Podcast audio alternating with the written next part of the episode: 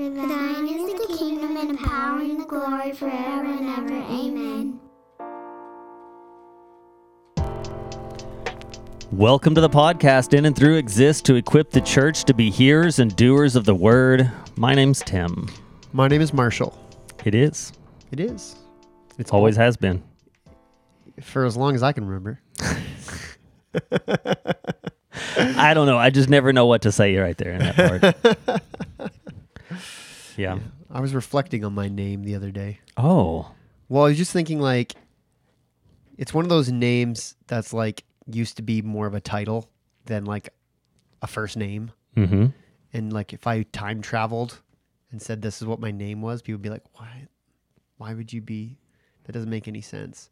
Where like you could go back like a couple thousand years and like Timothy, like no one's gonna bat an eye. They're like, "Yeah, that's a very reasonable name." But course. like, but like Marshall, people are like, "What?" Did you ever think of going into a different line of work so you could be Marshall Marshall? Oh yeah, yeah, yeah, yeah. We don't really. Yeah, I could be a fire marshal here, or you. I mean, I'd have to get become an American citizen first, but then, yeah, like a U.S. marshal, marshal, whatever. That'd be fun. Yeah. That could be really cool. Marshall Marshall Morden. it just rolls. It just rolls off the tongue. My name means honoring God. My my name, I Yeah. think, means like keeper of the horses. It's like a cavalry. It's a cavalry Hey, title. horses have to be kept. Yeah, horses. You also used to be a lot cooler than they are now. Like horses now are just kind of for like, like you know, like teenage girls to ride around on and and for like ceremonies and stuff. Like they used to ride those things into battle. Yeah, whenever I see a big horse farm, I just think, why? Like not not in a not in an I question your decisions. Right. Just a legitimate like that has to be costing you a fortune. Right. And I don't like you like to ride them. Yeah. That's cool. But Yeah. really that's a lot that's a lot of a lot of infrastructure, a lot of money, a lot of like okay. It's weird to think too that like in like in a place like Canada where we have more people than Canada's ever had, we have like fewer horses than we've ever had essentially since like the Europeans showed up because like your ratio for like horses to people used to be so much closer because you just needed them for everything. Mhm. And now they're just like the epitome of, of a luxury. Like they're just unless you're Amish, like you don't need horses. Nobody needs a horse. Yeah, I, I, I got to Google a thing Okay. on this really quick. I promise this is not This is not what we're here to this is not what we're here for. but Um, but we're here anyways. I just want to know when cars became common in Canada. Probably not long after they did in the States. I mean, So, with the establishment of the Ford Motor Company of Canada, mm-hmm. Ltd., in 1904, Canada's automotive industry expanded. By 1913, there were some 50,000 motor vehicles in Canada. My house was built in 1914. there you go. I wonder if anyone ever rode in and out of work at my house on a horse. Wow. Hey. That's that's a that's a fair guess, man. We're because we're nerds Yeah, at the yeah. Elmore House, Okay. and so sometimes we talk about things like Mm. conversations that have been had within these walls, Mm-hmm. right? Uh, the invasion of Poland, Right. Okay. people talked about that. Yeah. The assassination of the Archduke Ferdinand of Austria. yeah. Wow. the beginning of World War One. Someone received that newspaper to that doorstep and read it, and they talked about it. That's so cool. And then we talked about Russia invading Ukraine, Hmm. right? All of someone sat there. Someone brought in the first refrigerator into that house Yeah. and made space for it, Yeah. right? And just all of those kinds of things. I wonder if someone ever came home from work Hmm. on their trusted steed, tied it up in what is now our backyard. Right. Who knows? I mean, it wouldn't it wouldn't be surprising. I mean, it's you know, Stratford's a rural place, only more so then, you know. So, I mean, yeah, 50,000 vehicles. is not a lot for that's all of Canada. Yeah, and there were like the population wasn't what it is now, but the population would have still been in the millions. So most people aren't driving cars at that Mhm. point. So Yeah. either they're walking or they're riding a horse. and those walls stood from then Hmm. through like the space age, through the computer age. Oh yeah, It's pretty crazy. that's wild. Well, that's fun. Anyway, Anyways, thanks not- for listening to stories about horses and Tim's house. now let's talk about Jehovah's Witness. Yeah, that's what we're going to talk about today. We're going to talk about Jehovah's Witness. So obviously, in you know, as we're wrapping up this apologetic series, we've talked about other other faiths, and uh, just like we did last week when we said, you know, the Mormon Church is a distinct faith from the Christian faith.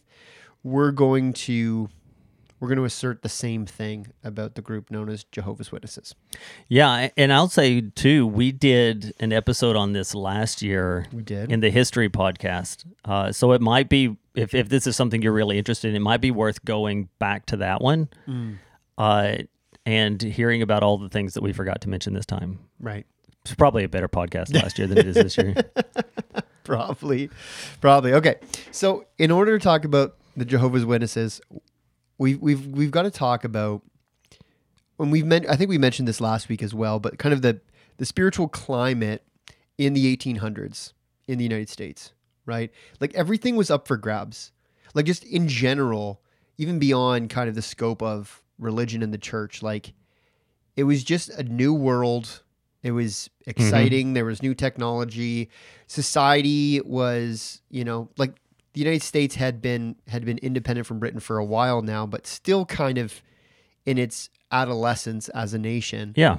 and and there was just there was the, the kind of kind of like individual like i can figure it out i can make it on my own i can do my own thing make something of myself right? Like that was just a palpable thing in that culture and in that time period.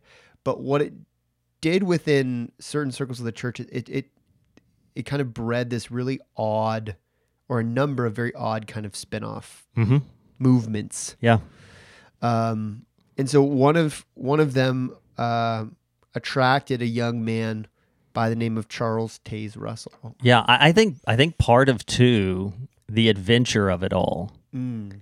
is up until this point, the world was a very old place. Mm. And I don't know if we as people on this side of the Atlantic realize how juvenile we are Mm. compared to Europe and Asia, Mm-hmm. Africa, Mm-hmm. right? Where civilizations go back thousands of years. Mm-hmm. And I understand that we have our First Nations communities here like that, uh, tribal and, and more pocketed. Not we're we're not living like I'm living in a home that's built in 1914, and yeah, that's cool and all. But if if for some reason someone in England decided to listen to this, they'd be like, well. My home was built before there was a fourth digit added, right? right? Uh, and and so all of a sudden, what was this old world, and what people just assumed this is what the world is. There's this fresh place Mm-hmm. in their minds, a clean slate, Mm-hmm. And a country that wasn't, and now is. Mm-hmm. And so there's just sort of this this appetite Mm-hmm. for creating new. Yeah. And and why old? Why? Why not new? right. We we seem to be doing all of these things in a very new way. right. Why not worship as well? Yeah, and there's yeah there and there's this kind of this like progressive shedding off of like traditions and and kind of those that historical Mm-hmm. baggage from the old country, kind of wherever you were from. I, and I think more so in the United States than here in Oh, Canada. Because in. Canada, when people come to Canada, they bring where they're from here.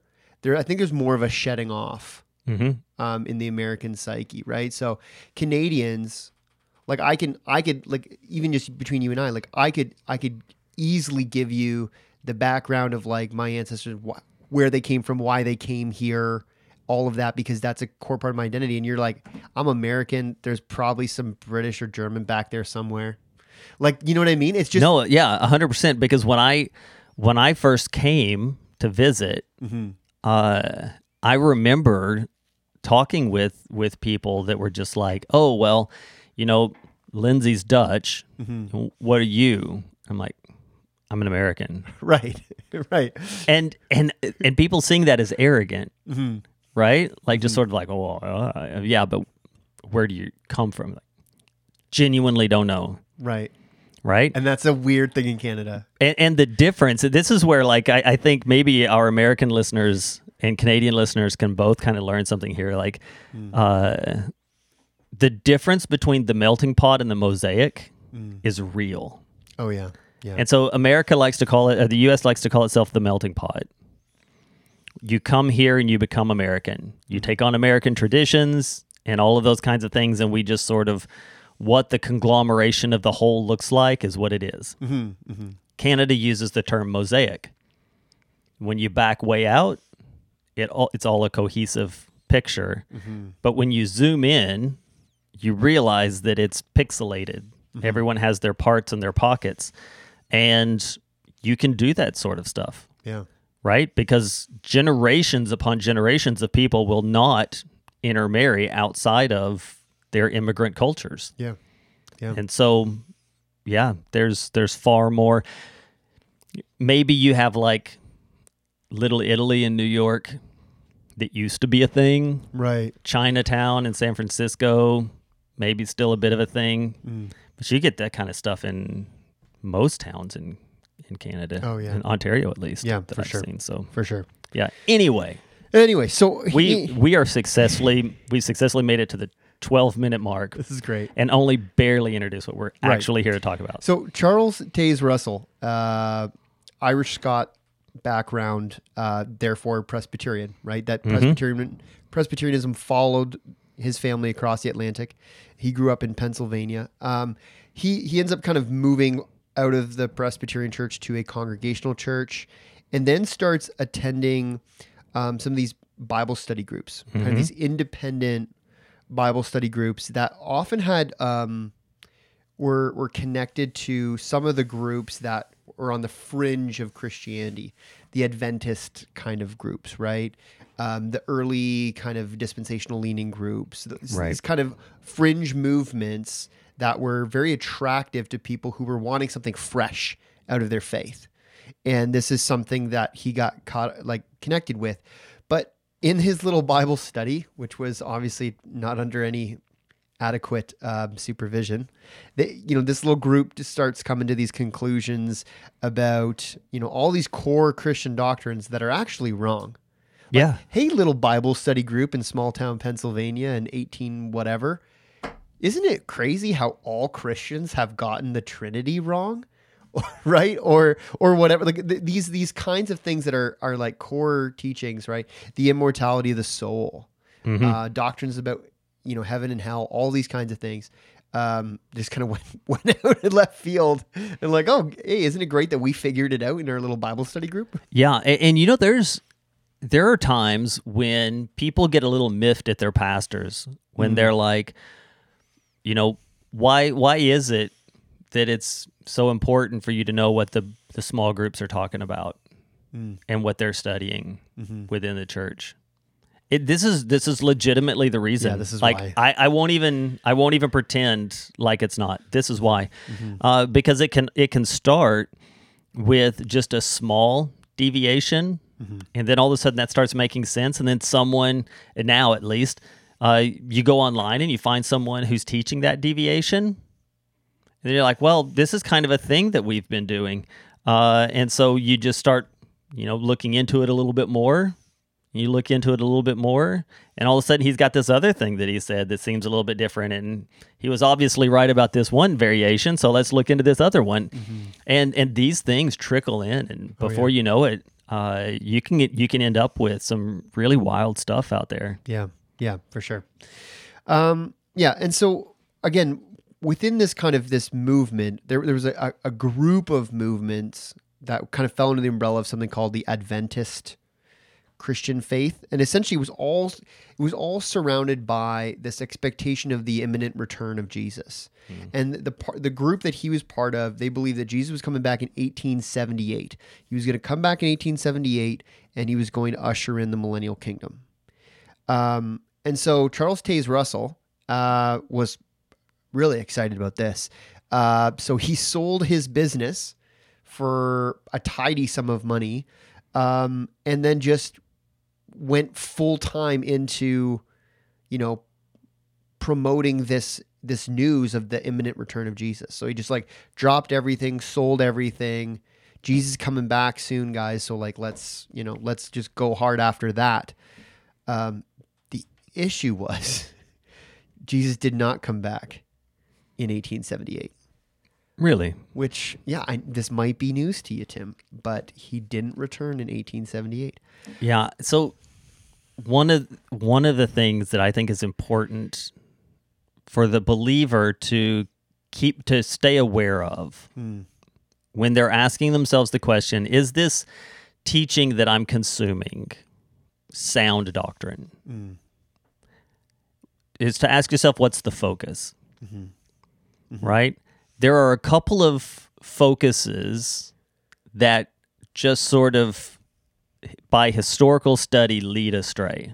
right One of them is a hyper focus on the return of Christ. yep yep Someone's going to hear me say that and think, well, but the Bible says that you're supposed to keep watch and he's going to come like a thief in the. Sure. Yeah of course I'm, I'm not saying you don't talk about it. Mm-hmm. I'm not saying you don't study it and you don't prepare for it. Mm-hmm. I'm just saying when that becomes the weight of the topic, mm-hmm. it's going a wrong direction. Right. Ev- eventually, it's going to go a wrong direction yeah because the scripture focuses on the gospel of Jesus Christ and salvation by grace through faith. The only real preparation one can have for the return of Jesus Christ mm-hmm. is an acceptance of the gospel mm-hmm. through and salvation through faith. yeah that's how you're ready. That's how you get ready Right. folks. That's that's where the focus always needs to be. Mm-hmm. But when the focus becomes the individual, when the focus becomes good deeds, these things that are all a part of scripture, but focusing on the parts, that's just Mm-hmm. that's where it, it starts going wrong. Yeah, and and we can see, and what ends up happening, oddly enough, is that yeah, that emphasis, the the emphasis on the wrong syllable, then it over time because this is like the secret knowledge that these this group has picked up on, the deviation into like other weird ways. Like there was a bunch of like imminent return of Christ hysteria around the time of the Crusades, the medieval mm-hmm. Crusades, Yeah. in which was the justification in part of some of the things that were done in the name of Christ because they had to be done because they had to get to Jerusalem in order to initiate this whole thing, right? And so like because the emphasis was so much on Jesus coming back, it it it literally was was used as kind of cover for a, a lot of really terrible things. And and so yeah, just anyways, I think yeah, I think we've we've said it enough. So anyways, after this disappointment, um, Charles Taze Russell split with his associates, and in 1881 he founded something called the Zion's Watchtower Tract Society.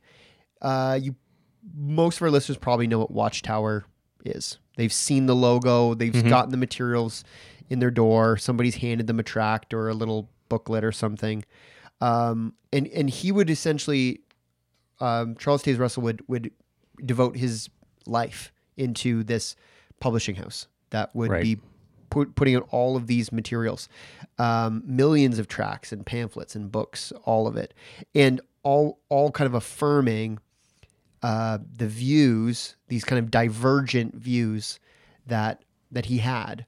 Yeah, and not just him, but those who would follow him, Um, Yeah. who would contribute to those divergent views at this point, Mm-hmm. right? So I, I just don't want people to take that and be like, "Oh, this is all the work of Charles Taze Russell Yeah. handed down through the years." Because yeah, no, because to be to be fair to Russell, his views were not as divergent Mm. as the Jehovah's Witness is today. right, He was by no means orthodox. no, uh, but he didn't write all of the doctrine Right. that they work on today in in a very a very similar way as to uh, the Mormon Church, right, right? They they begin with a leader who starts teaching things that slip. A couple of really influential guys that follow along push it further. yeah. And in this case, it was a guy by the, one of the key players was Joseph Rutherford, Mm-hmm. um, who made some some notable changes. Uh, and and you know he introduced some of the things that like we would identify with Jehovah's Witness movement. So like the going house to house, that that sort of thing.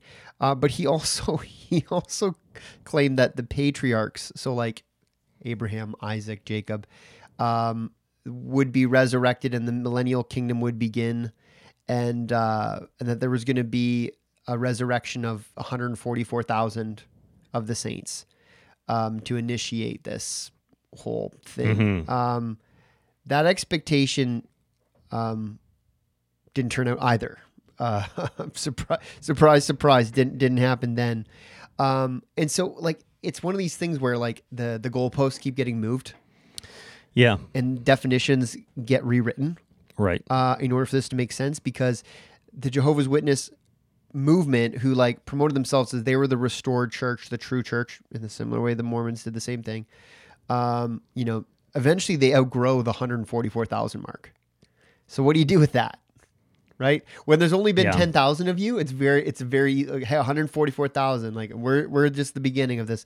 But once it outgrows that, it's like, uh, Yeah. Then it becomes that those are the elders right, over the various congregations. Yeah, exactly. Yeah. So they started teaching that they were already resurrected in heaven, that there was a secret return, um, and and the newer converts were part of like a different class of saved Christians.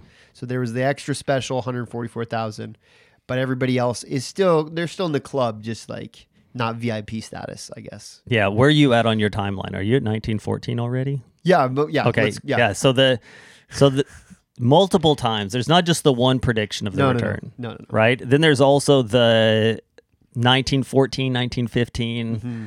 Return of Christ. Yeah, Really pumped it. Um, didn't happen. Mm-hmm. People had lots of questions. Come to find out, it did actually happen. sure. You just didn't notice it Right, because it was a spiritual return right, and not a physical return. right.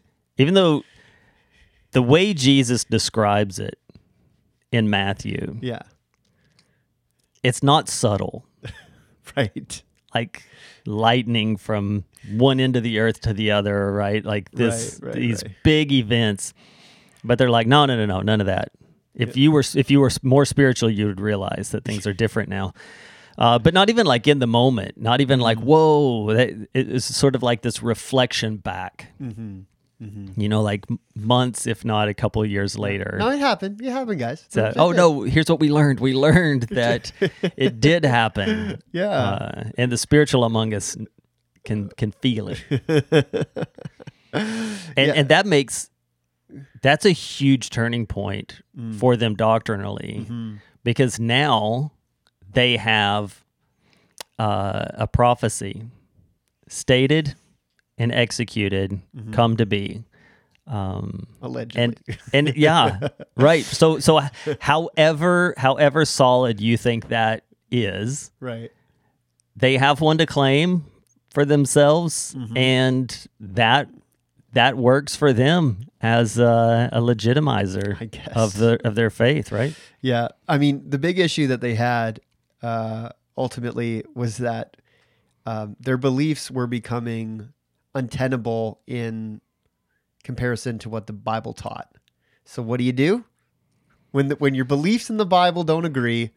Do you change your beliefs? No, you write a new Bible. yeah and and they're they were using the king james Right. Everybody was. up to this point yeah. and and they would still like if you showed up with the King James Bible, they I don't think they would be like, "Whoa, don't bring that in here." Right. Right. They would they would say, "Okay, you know, you come back twice, we'll give you one.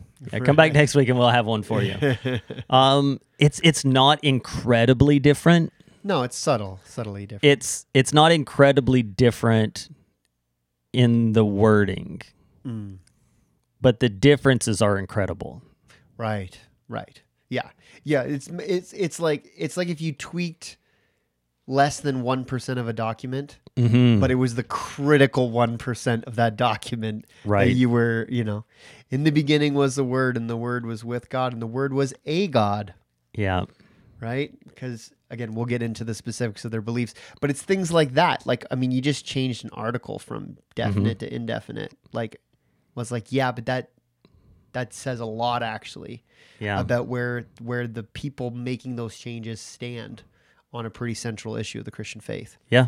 Yeah. And that's so that's yeah, that's what that's what happens. So yeah, the New World Translation. Um, so I mean, it's worth knowing the name New World Translation. That way, if you ever come across one, you know what you're looking at. it yeah, it's kind of a powder gray. yeah, light kind of gray, A it's got- standardized look. Yeah, There yeah, there's only one. Mm-hmm, Right? So it, it's not like you can buy you don't get to buy different colors. right, You can't go to the store and get it. Right. It all comes from the Watchtower. right, And and it's really standard. And so I got my hands on one. nice. Um, I like taking it with me sometimes to the coffee shop and uh, just leaving it out Yeah, just so that other Jehovah's Witnesses see it and recognize it. right, right. Um, I've done that a couple of times. Um, That's fun. but, but yeah, so just further on about the Watchtower and what they do now and, and sort of why they're the only place you can get those Bibles. The Watchtower Tract Society is uh, still in New York City, still producing all of their materials in so many languages, right? Oh yeah, But the way that the way that they operate now, um, when you go to a, a Bible study with a Jehovah's Witness, what is talked about at every Bible study is uniform throughout the world wow, on that given day. wow. So if you're if you were to take this into the Baptist sort of things, um, what we would teach on a Sunday morning would be the exact same thing taught in Knollwood, in London, Ontario. Would be the exact same thing taught at uh, Glendale in Booneville, Arkansas Wow. right? It's all the same. It all comes from the watchtower. No one within an individual congregation mm-hmm. has the right to create any materials or teachings, no matter how in step with the watchtower it is. Wow. So if you were there 50 years, you can only read the watchtower as a small group leader. Wow. You can only read it to them and and discuss it and share whatever insights you've gleaned over the years. Sure, sure. But this is your lesson and don't stray from it. Wow. And and so I've made phone calls to the watchtower. Mm-hmm. You can call it up. Oh yeah. You can just call and be like, "Hey, I'd like to talk to somebody." Really weird things like no one there's allowed to tell you their name. oh yeah. It's like I'm actually working on because I I wrote a biography of Charles Russell oh. Okay. for my uh, for my senior project to graduate from the University of Arkansas at Fort Smith with my history degree. cool. So he was he was my senior, my graduating project, and uh, I told him I was like, listen, for what it's worth, you're a footnote, a source of information in this academic paper. Right. I, I need I need a name, Mm-hmm. and they're like, we don't do that. Wow. And so no one there is allowed to tell you their name. I had questions Right. like this new translation they have is a translation from the Greek and the Hebrew. Um, but interestingly, there are no schools, there are no places of higher education within the world of the Jehovah's Witness. And Koine is a dead language. Yeah.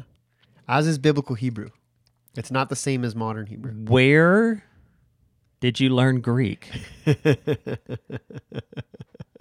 so that not only could you translate the Bible, but you could translate the Bible Better. and make corrections. Yeah, make it better than right. right. Yeah. And and and where this where this really really matters, where it's not just being petty, Mm. um, they are not allowed to read anything else. Mm. Right? They can bring you the Watchtower. If you bring them our daily bread, they have to throw that in the trash. If they were caught reading it, they would be shunned. Mm. Right? Um, they could bring you a, a teaching on the Gospel of John. You bring them the Pillar Commentary by Donald Carson, and they could be kicked out of their church for it. Mm. Right? They're not allowed to study anything else anywhere else. Mm. The only place you can learn Koine Greek is in a Christian seminary. Mm-hmm. We're the, we have the corner on the market. where where are they learning this? Right. I don't know. And so so for me, I thought, well, this would be this would be great information, useful for the paper. Mm. Complete silence, Yeah. nothing to say on it.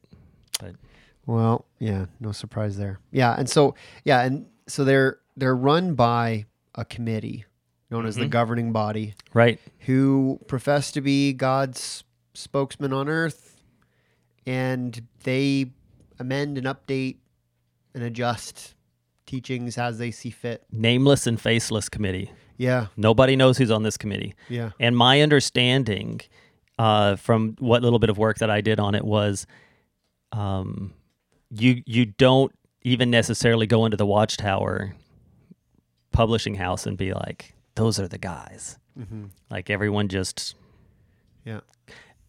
the deeper you look into it, the weirder it gets. Yeah, yeah, it's weird. And I mean, if you like, I know I have some people that I that I know just kind of like through social connections, friends of friends or spouses of friends that grew up in the Jehovah's Witness um, community, and having left, they lost like their family won't come to their weddings, and they're it's it's pretty, yeah, it's pretty pretty exclusive and and yeah, and a little sketchy, if we're being honest. Yeah. Yeah. So let's talk a little bit about what what their bel what their beliefs are. hmm Um, and and I'm I'm cheating a little bit with this list here. So the TGC did a really great article on this.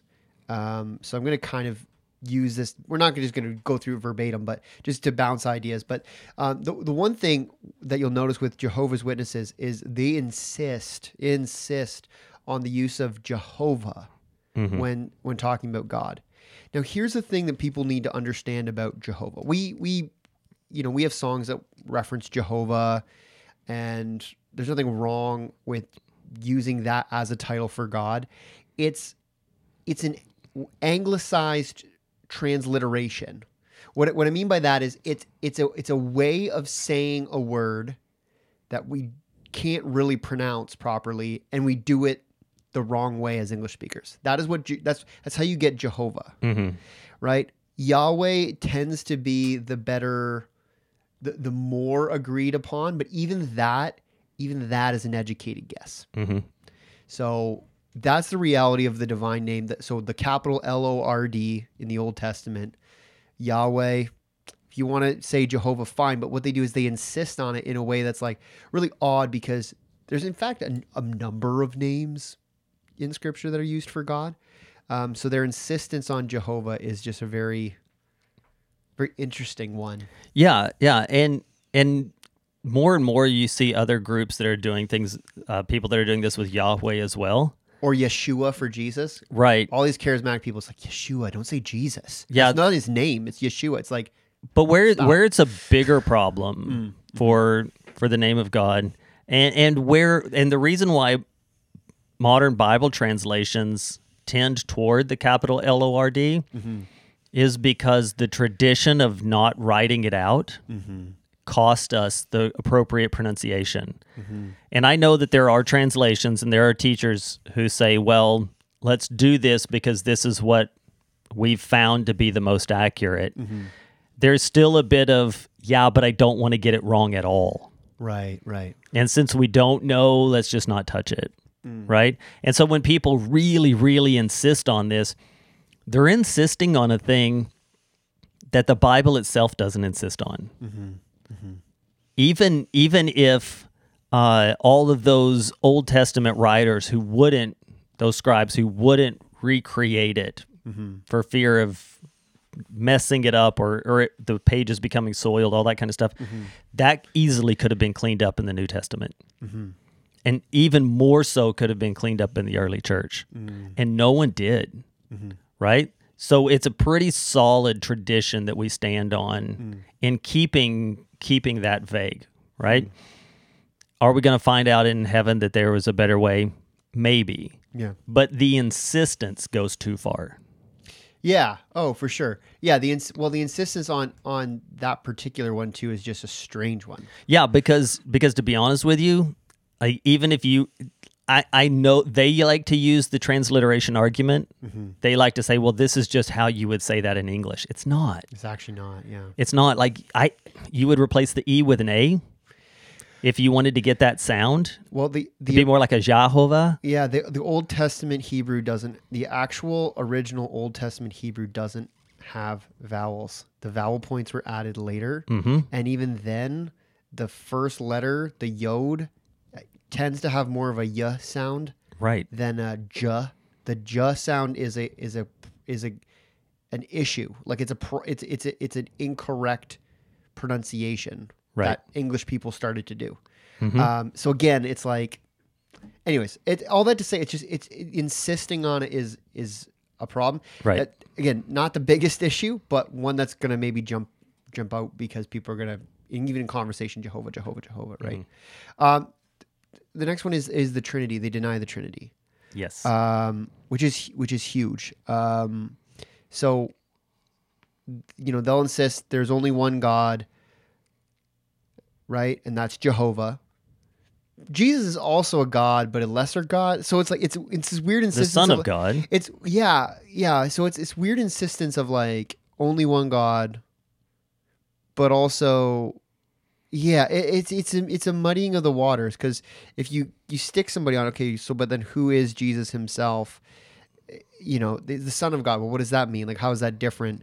Um, what it ends up kind of coming to is that they believe that Jesus was the archangel Michael. Mhm. So believe that the when Michael is mentioned in the Old Testament, that is referring to like pre-incarnate Jesus. Right. Um, Mostly mostly that's gained from the book of Revelation. mm, mhm. where because because the book of revelation 1 is really tricky to interpret as a whole but it's tricky to put into a chronological working as well um, and and there is a time where it's obvious that the army of the son of god comes and destroys evil uh, but also there's an army led by michael the archangel Right.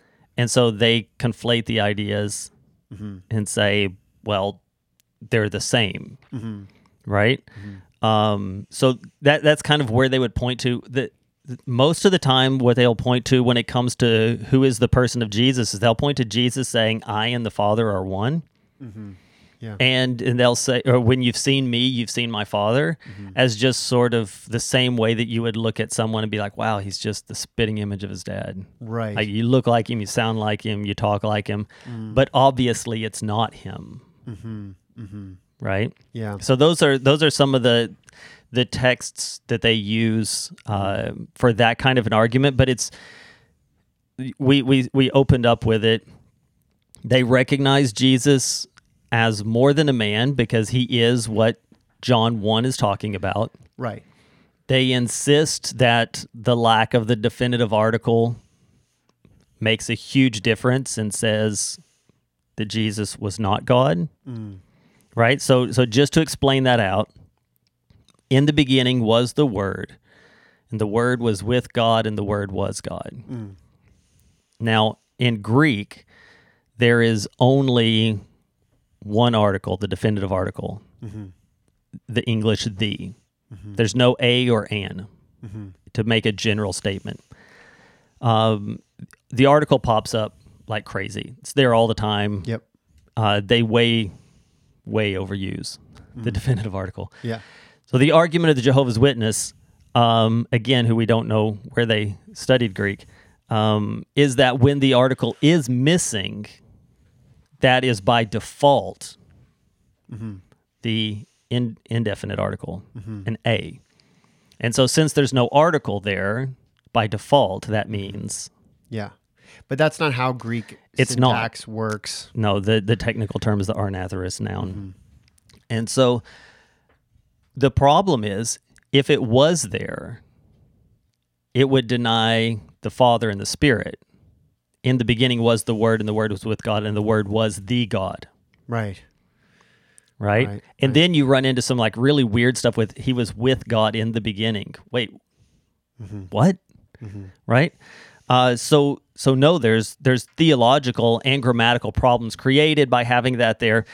The reason that matters is because these people are very well trained Yeah. and they're going to come at you with that. Mm-hmm. And even if you don't remember to call them out and be like, no, that's the anarthrous noun, and you don't need an indefinite article in order to carry out what's, Mm. even if you can't remember that part, if you can just say, that's not exactly how Greek syntax works, Mm-hmm.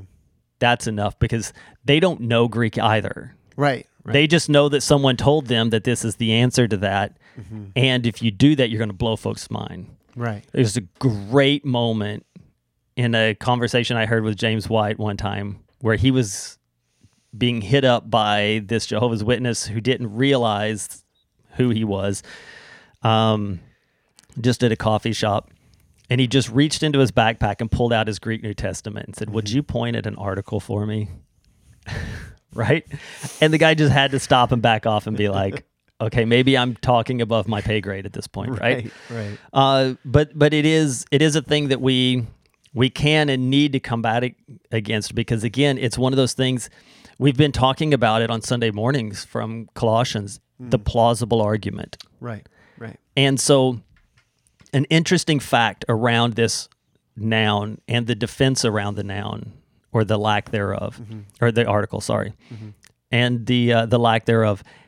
When you do a historical study of English Bible translations, because of copyright law and because of uh, theories on translation, things change ever so slightly in the wording, but not in their meaning. Sure. John 1 1 has only ever been translated the exact same way. Yeah. It's uh, it's super it's, clear. It's one that doesn't change at all. Yet, in in this book here, the reasoning in scriptures, this is their systematic theology, uh, and and what it says in here is that there's another Bible translation that did this long before they did. So, me being the nerd that I am, I did a deep dive. They only give the initials of the translation. Okay. And so I had to do this. Is it like Marcion or something? No, it, it's it's so crazy. Okay. So I had to do this deep dive to find this translation. Mm-hmm. And I found a digital copy and the history of the translation in like these archives in in England somewhere where there was this Anglican priest who for his own exercise translated the New Testament mm. As a part of his De- Devos. uh, as part of his devotions. Yeah, yeah. Right? Translates it. And then he passes away. The uh, there's an an Arian church in the area. Those are deniers of Christ's uh, equality. Equality. with God, not divinity, but equality with God. The the anti-Trinitarian church. This small group of like thirteen who are just eager for a Bible that doesn't have this. And so they find out that this guy translated the Bible and in in an estate auction, they hmm. purchase his translation. Hmm. Who wants this? It's the guy's notes from his morning devotions, right? Mm-hmm. They purchase it. But he translated it the same way that it's always translated. Oh. And so they change it and then publish it with the footnote Yeah. saying, We changed this. and so when these guys reference, Yeah. they're like, We're not the first ones to do this. Someone did it before us. It's a bit disingenuous. Yeah. Other heretics. It is wildly disingenuous because it's a one person translation Right, and right. even he doesn't agree with you. Some they the people that bought it didn't know how to read Greek, couldn't come up with their own translation, basically stole this guy's intellectual property, Mm. published it of their own with a footnote saying we acknowledge that he said something else because they weren't even that dishonest. And these guys are just like, yeah, yeah, We're good. they agree with us. and you're like, of course they agree with you because they were the Arian Society of London. That's wild.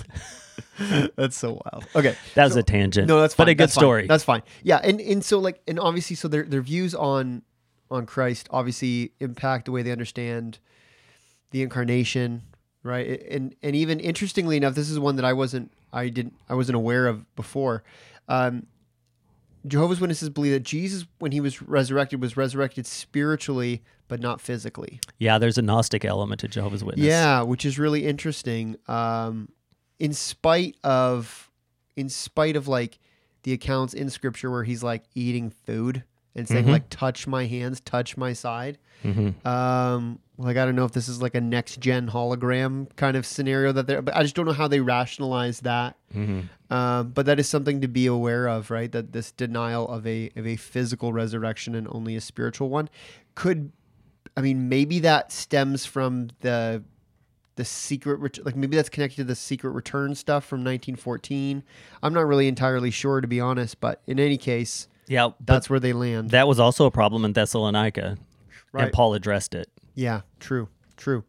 Yeah, um, yeah. So the also so just like Christ is not equal with the Father, neither is the Holy Spirit.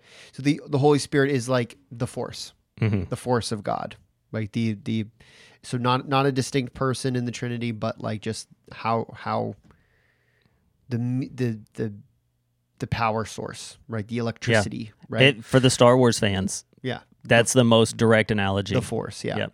yeah and uh, even though like biblically the holy spirit is described as having uh, a much more well well-rounded personage than that Mhm. with mind and will and all these uh, all these other things um so salvation obviously you have to have faith in jesus hey that's good we're good with that also you need to be part of the true church yeah, they are the only church. yeah Um, very that- exclusive and and not only that, you have to be active and in good favor with that church. right yeah In in that case, very Catholic. mm-hmm. Whereas if you're put out of the church, local, you're put out of the church universal. yeah you're out yeah Right. And and shunning is a huge way that they do this in order to bring people back around. Mm-hmm.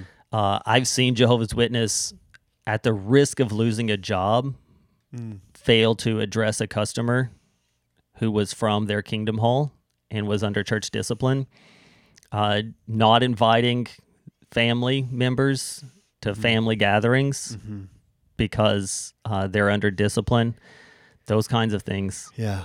right? Yeah, it's heavy stuff. Um, yeah, just other other kind of spiritual spiritual matters, right? Um, so they don't the the way they understand the soul is also very different. Like the they don't they don't kind of see the soul as kind of the eternal part of who we are. Um, so like it's just kind of your your your life force. Um, so it's a very weird way of kind of understanding what the soul is. Um, yeah. So again, it's it's just very it's it's this odd distinction, and it's got kind of gnostic gnostic vibes hmm to it, right? Yeah, and, and and it has a very practical application. Um, so there is no uh, there is no acceptance of any kind of of medical attention that would c- require blood transfusion Mm. or or not even a full on transfusion. Even if even if they were in an accident, lost a lot of blood, uh, and and just needed a top up from blood donations, no.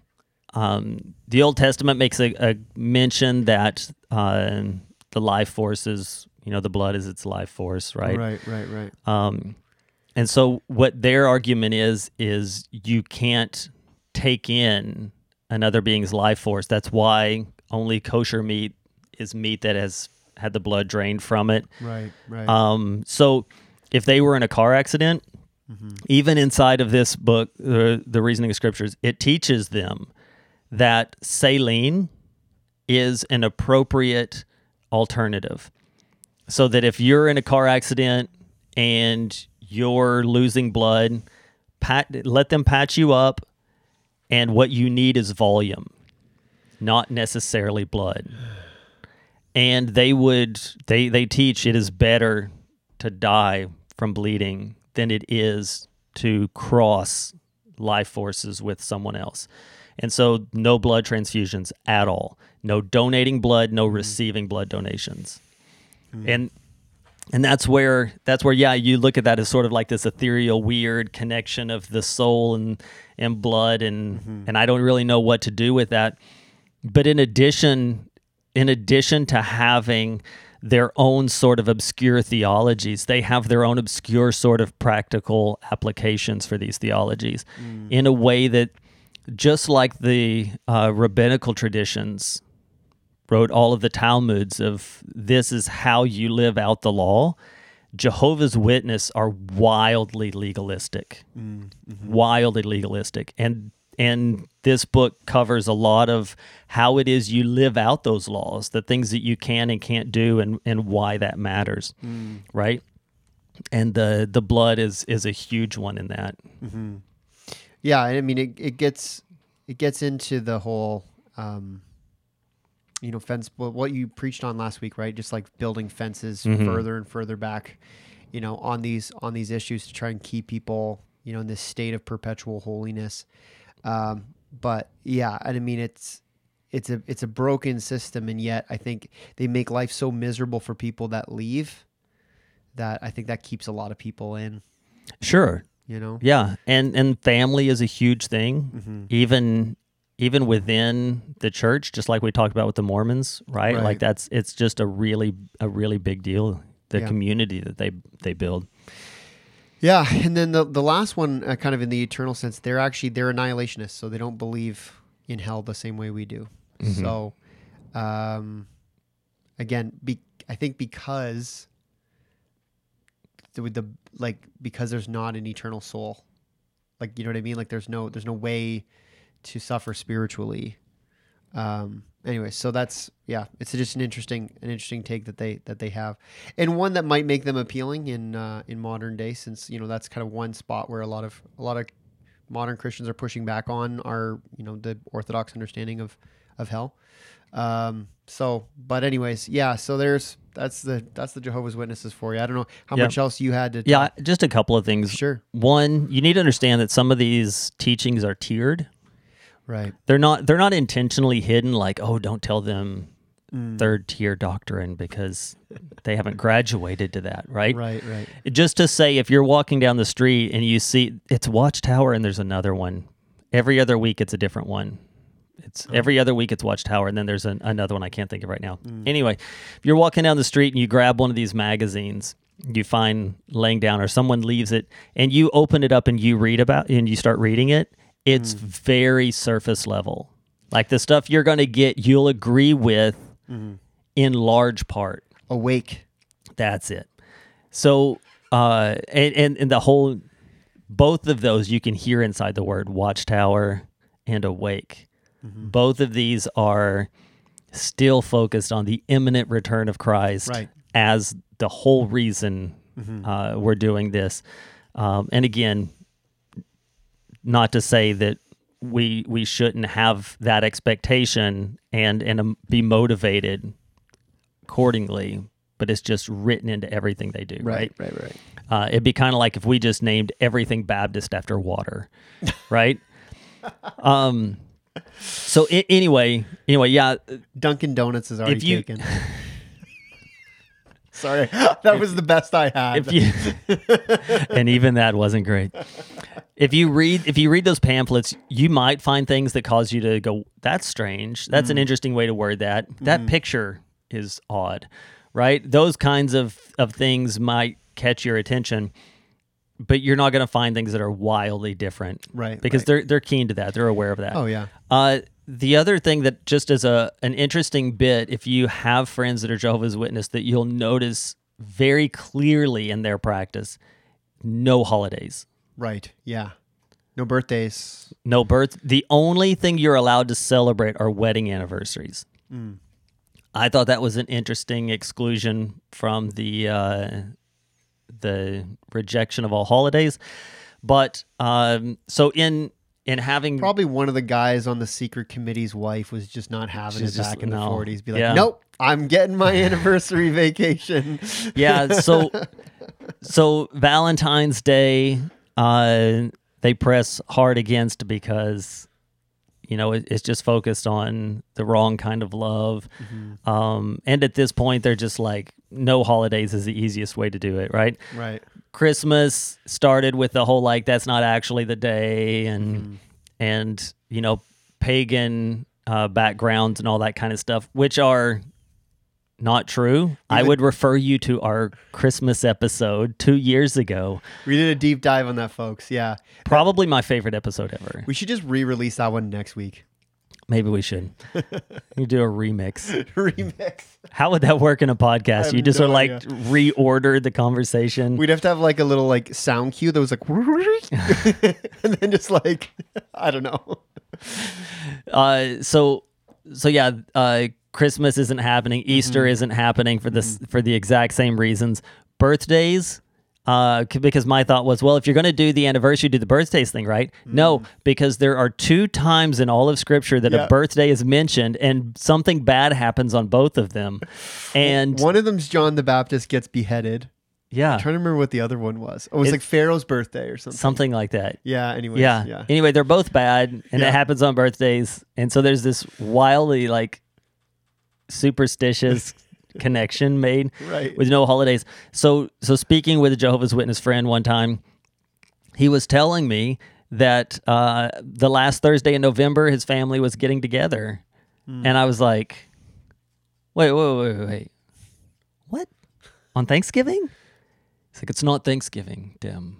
I'm like. So what is it? But that's it's the last Thursday of November. oh, they just have it off work, right? And he's just like, yeah, that was his thing. He's like, listen, it's not Thanksgiving. It just happens to be a day Yeah. where no one in the family has to work. And so my mom's just going to make a big meal and we're all going to come together and eat it. And I was like, that sounds a lot like Thanksgiving. thank you. Are you gonna like? Are you gonna like thank God for the food before you eat? Like I don't know. I don't know if they're allowed to watch football. Are you going to if there was football? Are you going to appreciate it? Are you going to appreciate what's going on instead of being thankful? Be appreciative. this is a special day for us to gather and be appreciative. Yeah, yeah, that one bothered me. But yeah, so those are those are just some practical things. I in a lot of these we talked about inroads, Yeah. how to start conversations. Yep, I that's would helpful. I would say more than anyone else, Mm-hmm. Be careful and strategic, and probably get someone around you Mm-hmm. in order to to strike out on this one. Yeah. Uh, we mentioned that Mormons don't always know their stuff, and in fact that that most don't, and that just is not true in Jehovah's Witness. The indoctrination is a real thing. Mm-hmm. They know it forward and backward. They know their Bible better than you know your Bible, mm-hmm. and um, and they will. And, and- and the way they do that is they just they know their talking points mm-hmm. and they teach an apologetic against Christianity. So they know their talking points and they know your talking points. And they will always bring it back to the same kinds of things over and over and over again. Um, they're not playing games. Yeah. Yeah. For sure. So yeah, don't don't uh if you're gonna tread into those waters, yeah, get some get some backup. Don't run from it, No, no, no, no. but don't think don't think if they come knocking on a Saturday morning and you let them in, you're going to just shock them with Oh yeah. Well, John one, Colossians one, Hebrews one. right because they've got an answer. They're not Yeah, they're got not afraid of you. them. Yeah. Yeah. Yeah. All right. Well, thanks for listening. This podcast is a resource of Memorial Baptist Church in Stratford, Ontario, in cooperation with the Gospel Coalition of Canada. It's produced by Alex Walker. Mm, see you next time. See you.